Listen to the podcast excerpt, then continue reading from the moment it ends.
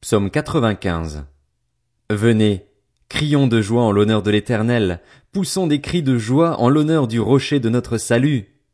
Allons au devant de lui avec des louanges, faisons retentir des chants en son honneur, car l'Éternel est un grand Dieu, il est un grand roi au-dessus de tous les dieux.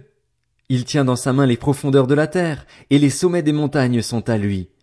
La mer est à lui, c'est lui qui l'a faite. La terre aussi, ses mains l'ont formée. Venez, prosternons-nous et humilions-nous, plions le genou devant l'Éternel, notre Créateur, car il est notre Dieu et nous sommes le peuple dont il est le berger, le troupeau que sa main conduit. Aujourd'hui, si vous entendez sa voix, n'endurcissez pas votre cœur comme à Mériba, comme lors de la journée de Massa, dans le désert. Là vos ancêtres m'ont provoqué, ils m'ont mis à l'épreuve, bien qu'ils m'aient vu agir. Pendant quarante ans j'ai eu cette génération en dégoût et j'ai dit, c'est un peuple dont le cœur s'égare, ils ne connaissent pas mes voies. Aussi, j'ai juré dans ma colère, ils n'entreront pas dans mon repos.